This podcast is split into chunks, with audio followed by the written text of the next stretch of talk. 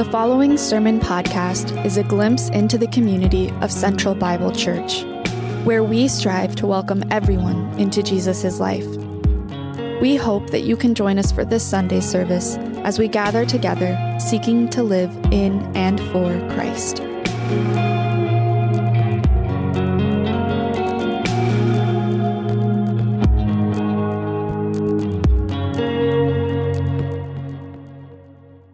Second week in Ruth.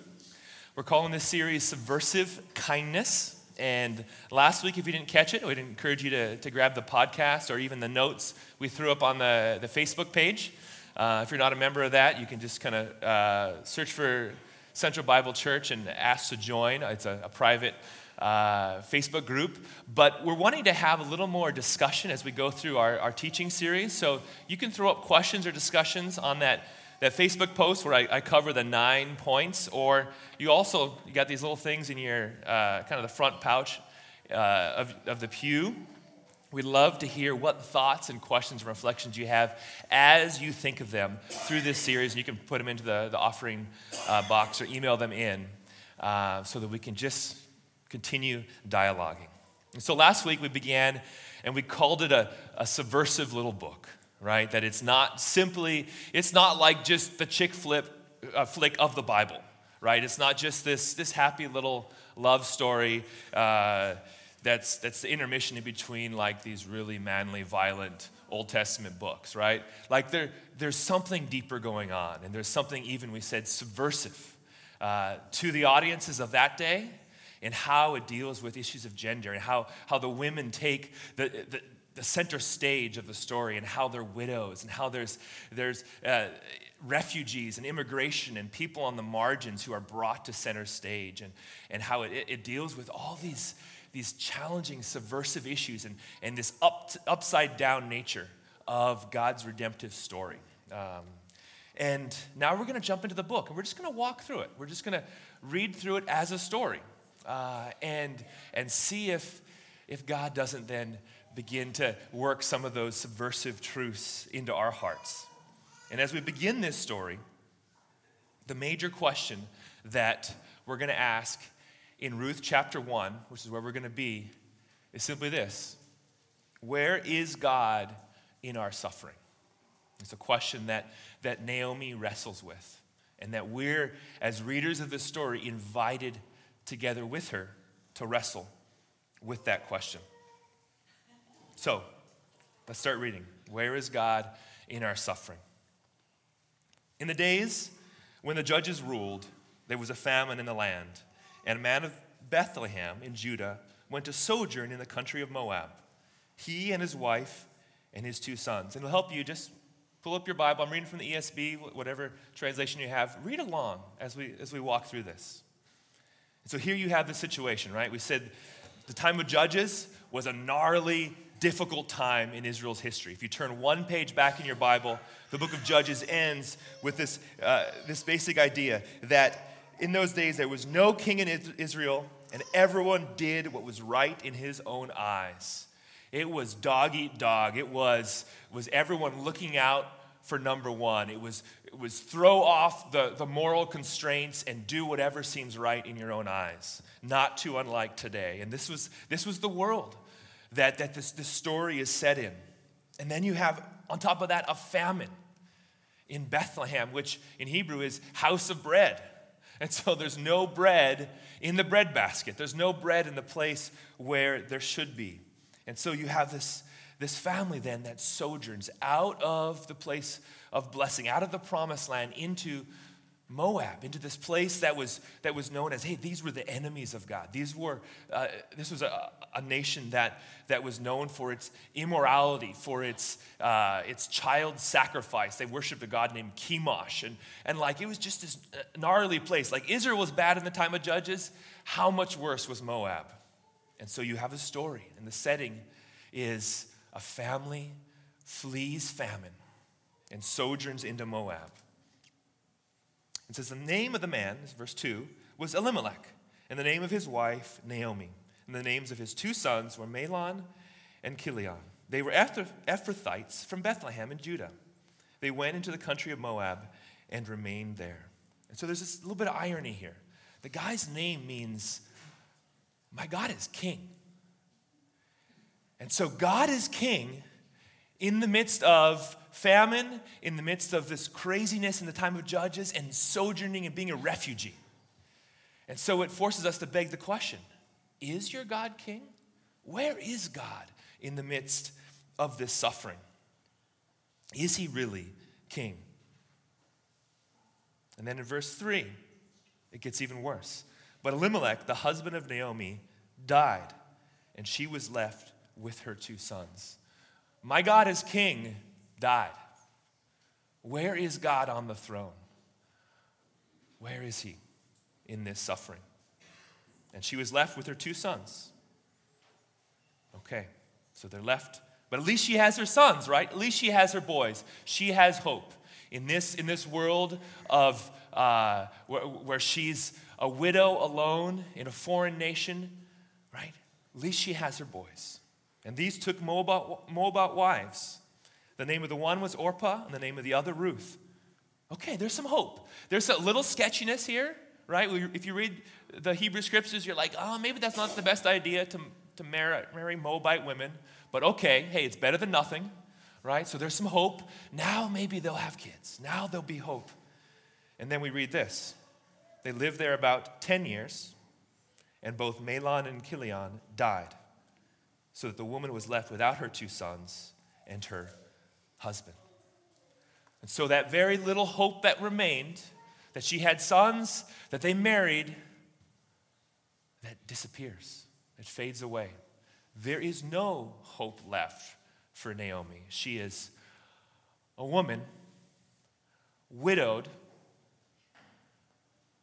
probably beyond childbearing years, and She's lost her two sons, and she's left only then with their Moabite, widows. And these three women are left all alone. And if you think about what are, the, what are those things in life, provisionally, right? The, our physical needs that we hope for most and put our most security in, right? Fundamentally, right? It's food.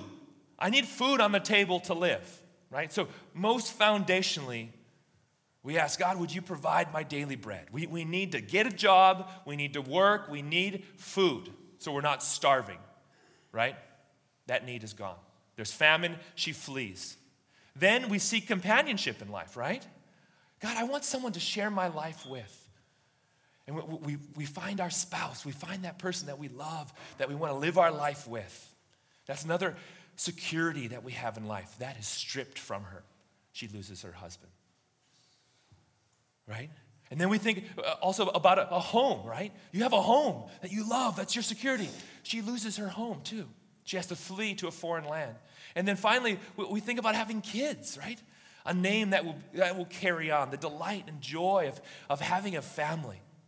And that too is stripped from her. Every single life comfort that we seek as human beings are stripped from this woman and she has despair. And so, in that question of where is God in our suffering, the first answer that this, this beginning of the story gives us is you know what? Your suffering is pointless. We don't see God in this. God is not here. And my God as king has died. And so that's that first answer in the midst of suffering that we feel like, you know what? I think my suffering is just pointless. And that's probably what Naomi felt. Then in verse 6, it says, Then she arose with her daughter in law, her daughters in law, to return from the country of Moab. For she had heard in the fields of Moab that the Lord had visited his people and given them food. So here is the first mention of God in this book. And we see that God is a God who provides.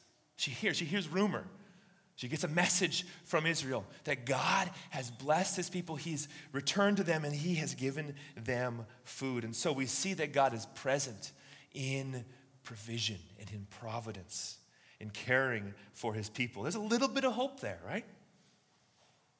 So she set out from the place where she was with her two daughters in law, and they went on the way to return to the land of Judah. So they're going to return. This is a key word. You might even underline it in your Bibles return. We see it again and again in the book of Ruth. She's returning back into, this pro- into the promised land, into the place that God has promised to bless. So, probably what happens, and is she's, she has in her mind, and we're going to see in a little bit, that she's going to go alone back to Israel. But she can't say goodbye to her daughters in law in their home in Moab. She starts on the journey. And we don't know if it was just a, a, a cultural uh, thing where you would journey with someone as you're saying goodbye, or if it was her way to kind of make it easier to say goodbye. But she has said in her mind that it's best for her daughters in law to stay in Moab, and she's going to go alone. She's already lost her husband and her sons. Now she's going to give up these two daughters in law, and she's going to return alone. And then in verse 8, she's going to speak. We're going to see the first words spoken in this story. Now, if you read Hebrew narratives, you might notice throughout the whole Bible that it's very to the point, right? I used to teach um, a writing class for my, my oldest daughter and for some junior high kids. And we taught them the value of using like uh, strong adjectives using lots of good descriptor words. Like you don't just say good, you say, right? You say something like um, excellent or um, fabulous. Or you don't just say he said, you say like he declared or he lisped or, or like, like you use other fun adjectives and words to describe things. And a good book that you might read in a modern day, right, novel you pick off the shelf there's all these vivid descriptions, right, of the setting and of the characters. And that's what makes good writing. You ever notice in the Bible that there's almost none of that? Right? You don't get, oh, and the setting was like this. We don't know what Moab was like. We don't know what Bethlehem was like. We don't know what these women look like. None of it. Because in that style of writing, we learn about the characters, the descriptors come out, not through all this fancy, flowery language it comes out through the actions of the people and through the words that they speak. So that's how the characters de- develop. And so as we read, this is important. How they speak reveal to us their hearts. Okay, so pay attention to this. We're gonna, we're gonna see the first glimpse into how Naomi is responding to the tragedy in her life. Verse 8 But Naomi said to her two daughters in law, Go Return, each of you, to her mother's house. May the Lord deal kindly with you as you've dealt with the dead and with me. The first words of this book are a prayer. This is a book where God is in the background, right? But we see that, that, that He's there. And so the first words are a prayer. And she's praying a, praying a blessing on her daughters in law. And she says that, you know, God is kind.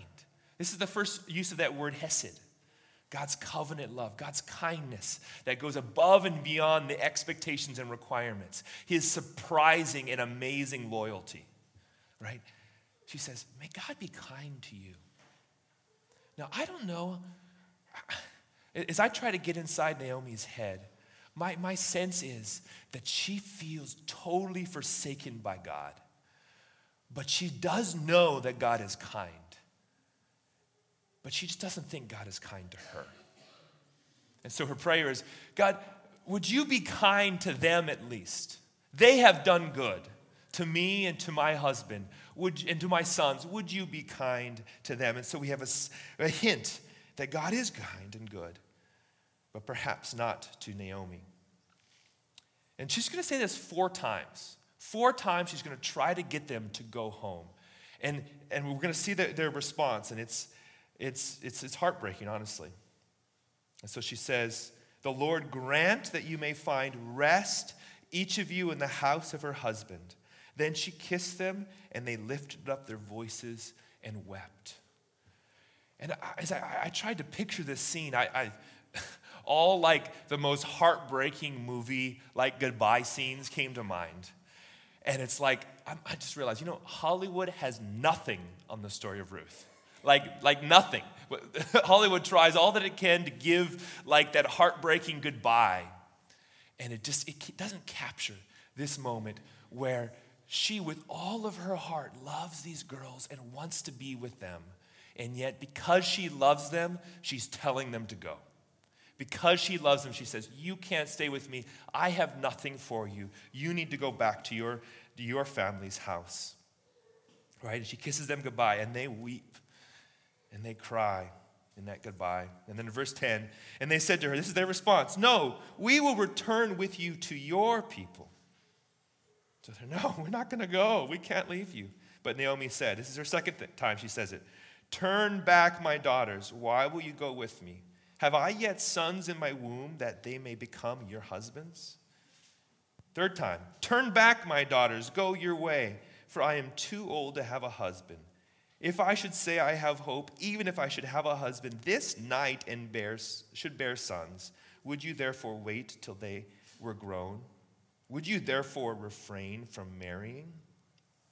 Do you, do you hear that? She's saying, the impossible could happen. I could get married today, conceive tonight, and bear sons, maybe twins. Right? Would you then wait for those, those little boys to grow up and marry them?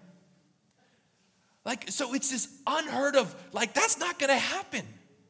But she said, that's the best I could do. And that's impossible. The impossible cannot happen and therefore, you coming with me is hopeless. Your chances of survival, your chances of remarriage, your chances of having children and a life on your own only exists back in Moab. Back in Moab, that's where you have hope. So leave me alone. God has already forsaken me. I've lost my husband. I've lost my sons. I've dropped the mic. Like, there's nothing left. You leave me too. That's what she's saying. She has no hope left. And look at that line. If I should say I have hope, does she have hope? She does. She, she buried it with her husband. And then she buried it with her sons. She doesn't have hope. And that question, where is God in our suffering? Is it pointless? Is our suffering pointless? Look what she says here. She says, No, my daughters, for it is exceedingly bitter to me for your sake that the hand of the Lord has gone out against me. She takes it one step further. She says, My suffering is not pointless, it is punishment. She feels punished by God. The Lord's hand has gone out against me. She says, I have no hope. God is against me. You, you need to leave me because I am a curse. And if you stay with me, you will be cursed too.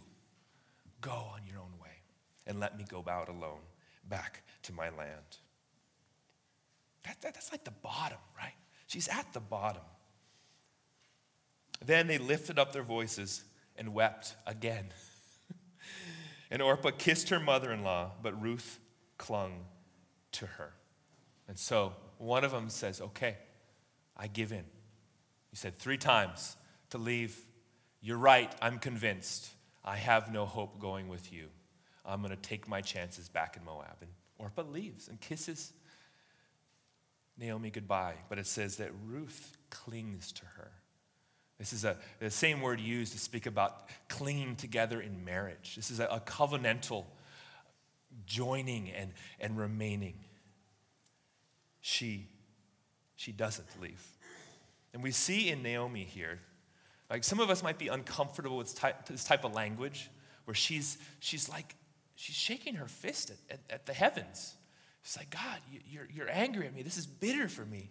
But we see in this, right, Job, we see in this the, the story of a man broken, right, losing everything and then arguing with God. We see in this the psalmist and David right? Crying out to God, God, God, why have you forsaken me? God, where are you? I, I'm going through the valley of the shadow of death. And we read it in the laments, right? In the Psalms, that there's this struggle, there's this honesty with God, and we have this invitation to be honest with God. And we have the Psalms in story form through the life of Naomi. And we also see here this theme of God's presence. Where is God in our suffering? Well, we, we heard earlier that He gave food back to Israel, right? He provides and He's kind. But we also see here, she says, But you know what? God's hand is against me. God is also present in our suffering. The message of the book of Ruth is that, that God is present in famine and in fortune. He's there working his purposes through it all. So, what's going to happen? We're going to see that as Orpah walks away into the sunset, Ruth remains there, and Naomi's going to try one more time to get her to leave. In verse 15, and she said, See, your sister in law has gone back to her people and to her gods. Return after your sister in law. Look, she's left.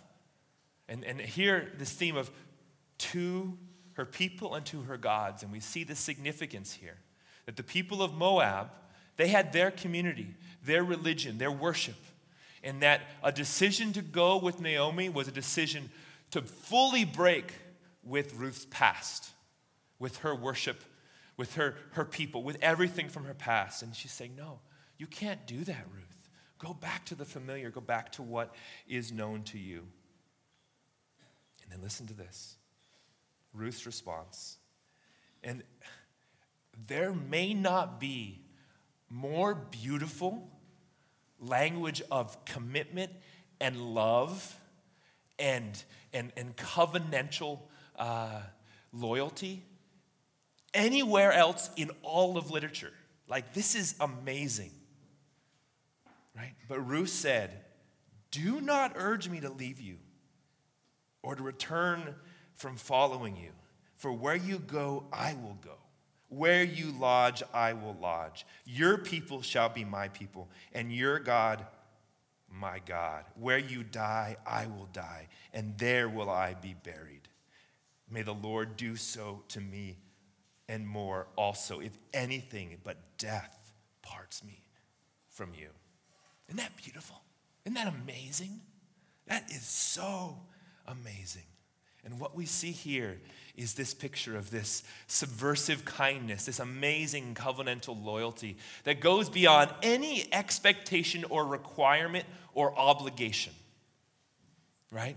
There are no social laws or expectations on Ruth to remain with Naomi. It's entirely sensible to go back into Moab, and yet she goes above and beyond. And, and we see in this, this amazing picture of this covenantal love. And we see this, this amazing picture of what it means to, to come as an outsider into and join the people of God. Okay, and so we and we, we learn from the New Testament and from the from the gospel that all of us are outsiders, that all of us were strangers, right, to the, the people of God, strangers to the covenants and the promises. We were on the outside, and God, through the Messiah, has invited us in. That's our one hope to be included in the people of God. And it's amazing as you see, she's leaving everything. She has no backup plan, no plan B. This is not just, okay, I'm gonna stick with you because I, I, I feel some obligation or some loyalty to you, so I'm gonna go with you to uh, back into Bethlehem, and I'm gonna try to care for you in your old age, but then when you die, okay, now I can go back to my people. And as, a, as Naomi being, right, uh, an, an, older age, maybe a, a grandmother age, past childbearing years, maybe she only had another 10 years of life, right? And so for Ruth, as a young woman, she could foresee go back, care for, for my mother in law, and then, okay, now I can still have a second chapter in life back in Moab. That's not what she does. She leaves herself no out.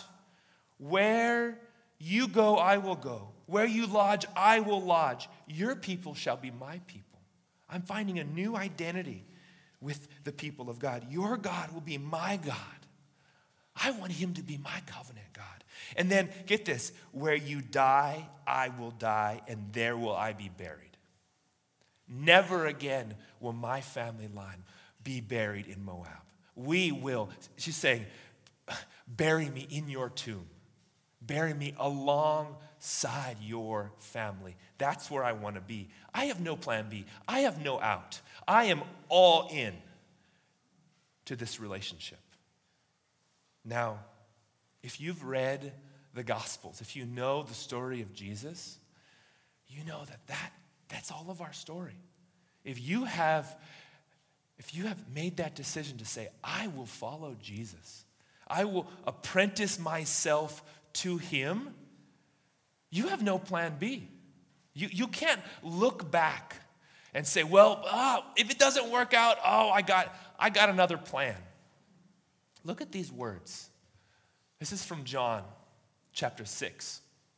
After Jesus gives a hard teaching where he describes himself as the bread of life and, and the need to come and, and he uses metaphoric language to eat his flesh, drink his blood, to join yourself fully to him.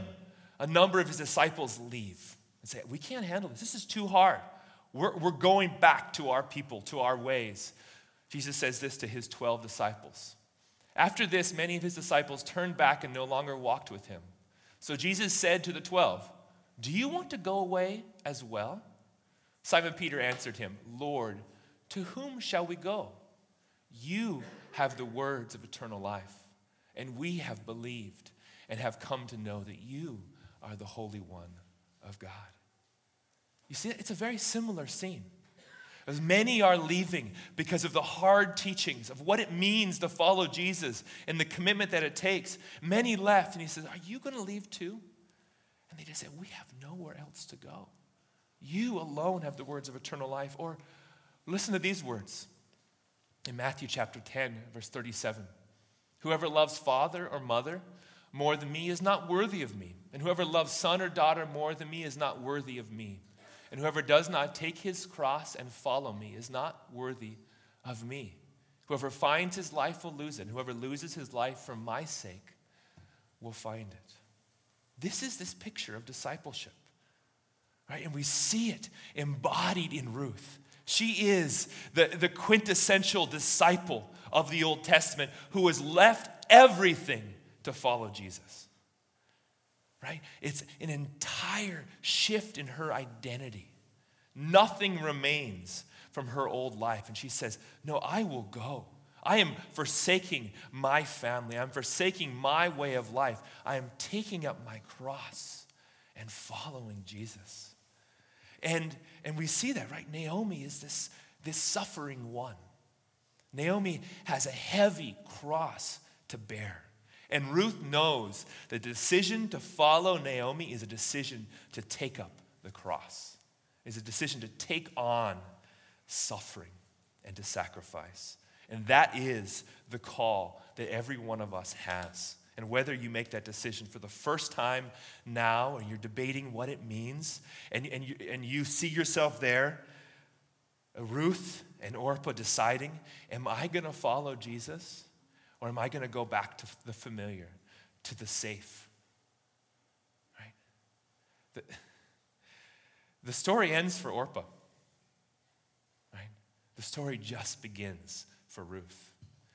I encourage you to look at that. Look at the beauty of what that call is to die with Jesus. Now let's look at this last little scene, this final scene, and how, how Naomi responds. Listen to this. She has nothing else to say. Verse 18 And when Naomi saw that she was determined to go with her, she said no more. Four times Naomi says, Leave, leave. You can't stay with me. You can't stay with me. And you see, right?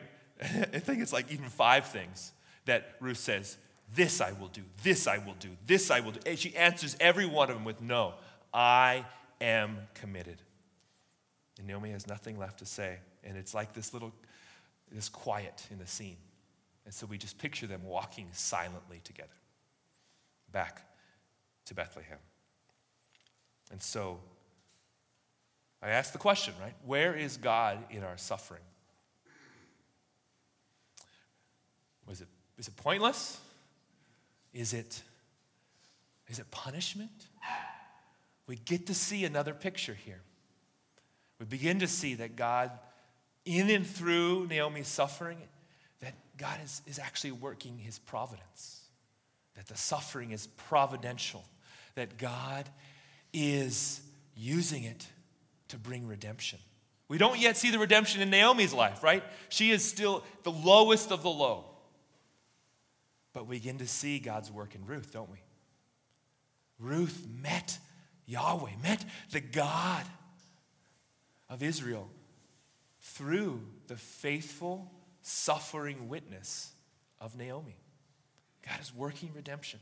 God is, is, is providentially. And I, I love that word because providence speaks both of God's sovereignty in all these situations, but it's, you hear the sound pro- provide, providential. It also speaks not just of God working in, in everything, but He's providing good gifts in the midst of everything. This suffering isn't pointless, it's not punishment, it's actually providential. And now, this final scene, she's going to return to Israel, and we're going to see something amazing. In verse 19. So the two of them went on until they came to Bethlehem. And when they came to Bethlehem, the whole town was stirred because of them. And the women said, Is this Naomi?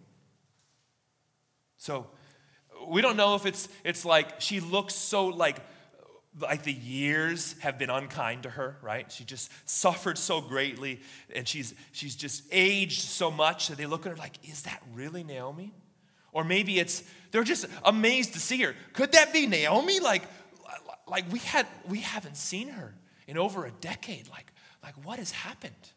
Why, why is she here now?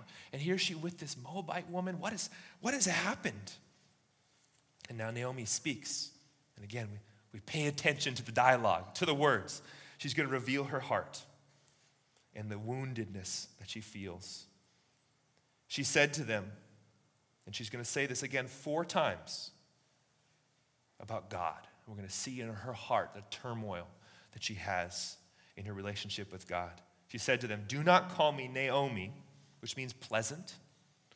Call me Mara, which means bitter. For the Almighty has dealt very bitterly with me. I went away full, and the Lord, second one, has brought me back empty. Why call me Naomi or pleasant when the third one, the Lord has testified against me, and the Almighty has brought calamity on me. Where is God in our suffering? Naomi is asking even another question Is God even good in my suffering? Is he good? What is he doing? What, what is his purpose in this? Is this punishment?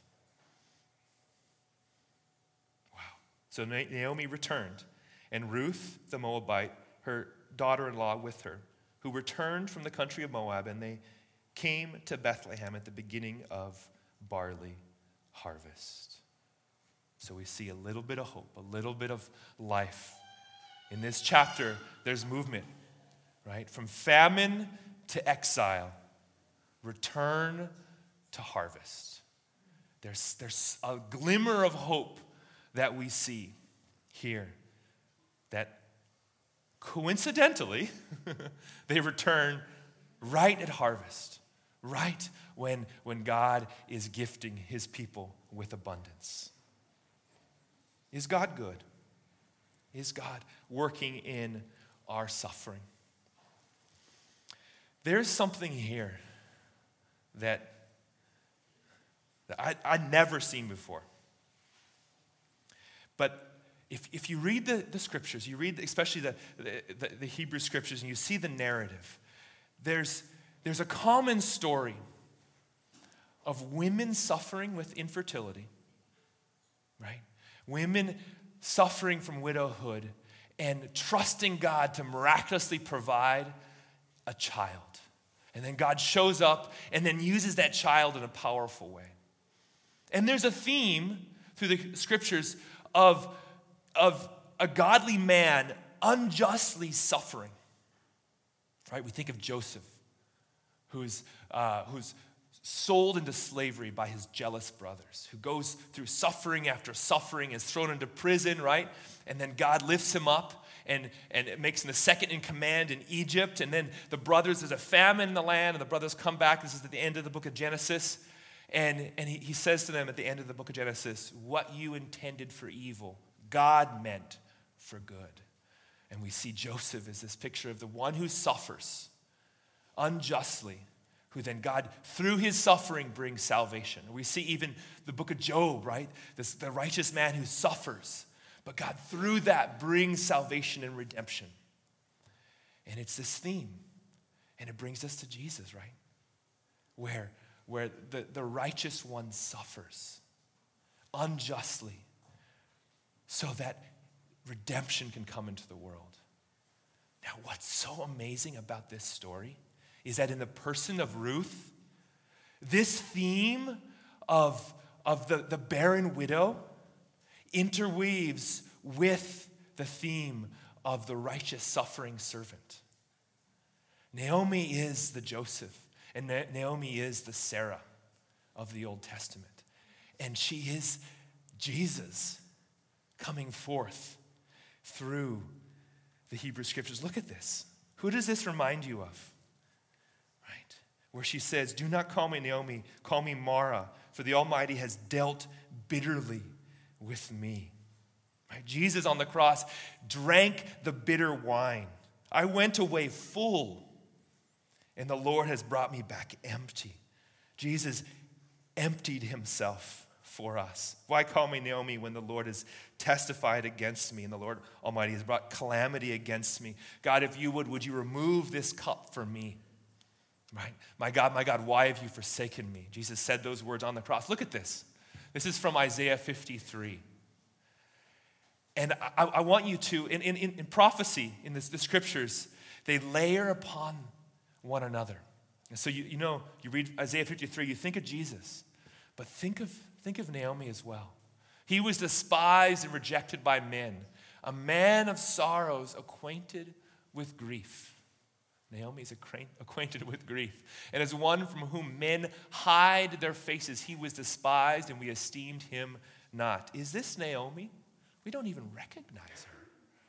Surely he has borne our griefs and carried our sorrows, yet we esteemed him stricken, smitten by God, and afflicted. She says, The Almighty has brought calamity upon me. But he was per- pierced for our transgressions, he was crushed for our iniquities. Upon him was the chastisement that brought us peace. And by his wounds we are healed. Do you see, even in this story, the wounds of Naomi brought redemption to Ruth? The wounds of Naomi brought life and hope to a Moabite far from the people of God. Or look at this in Philippians, where we see about the, we learn about the kenosis. It's the idea of the emptying of Jesus, the emptying of God to become man. It says of Jesus, who, though he was in the form of God, did not count equality with God a thing to be grasped, but emptied himself by taking the form of a servant, being born in the likeness of man and being found in human form, he humbled himself by becoming obedient to the point of death, even death on a cross. Therefore, God has highly exalted him and bestowed on him the name that is above every name, so that in, at the name of Jesus, every knee should bow in heaven and on earth and under the earth, and every tongue confess that Jesus Christ is Lord to the glory of God the Father. Naomi leaves Bethlehem which another little baby would be born there, right?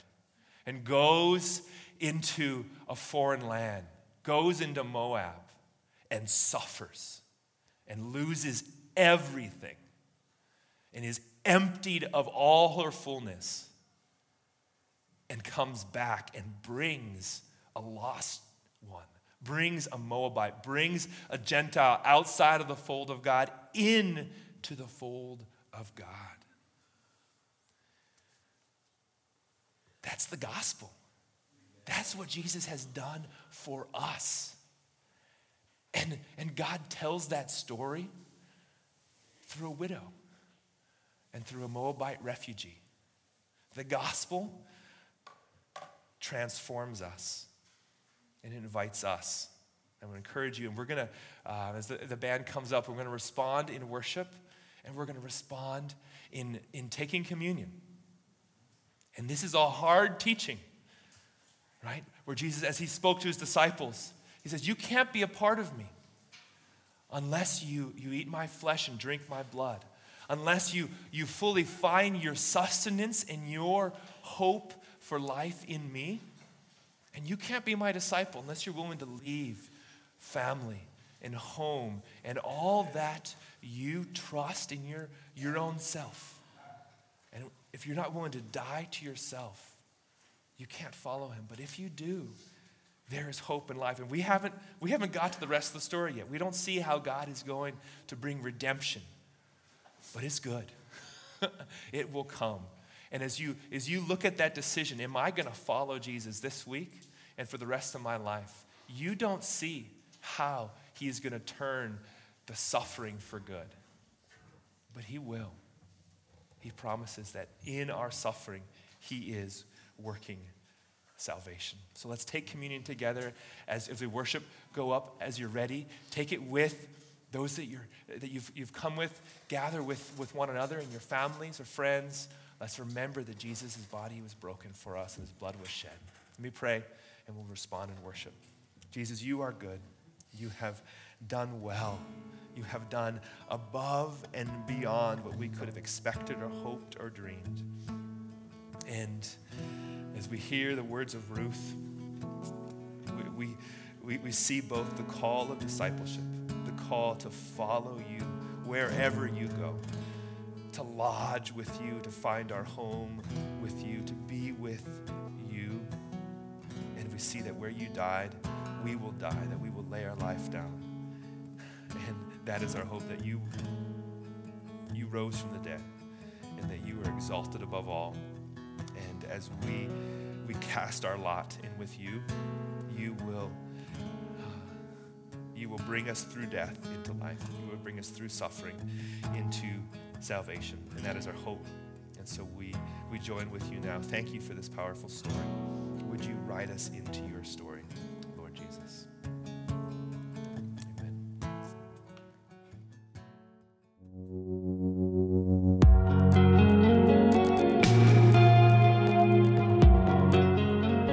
Desire to be formed by the Word of God in community. If you have questions about this week's sermon, we would love to hear from you. For more information about our church, please visit centralbible.church.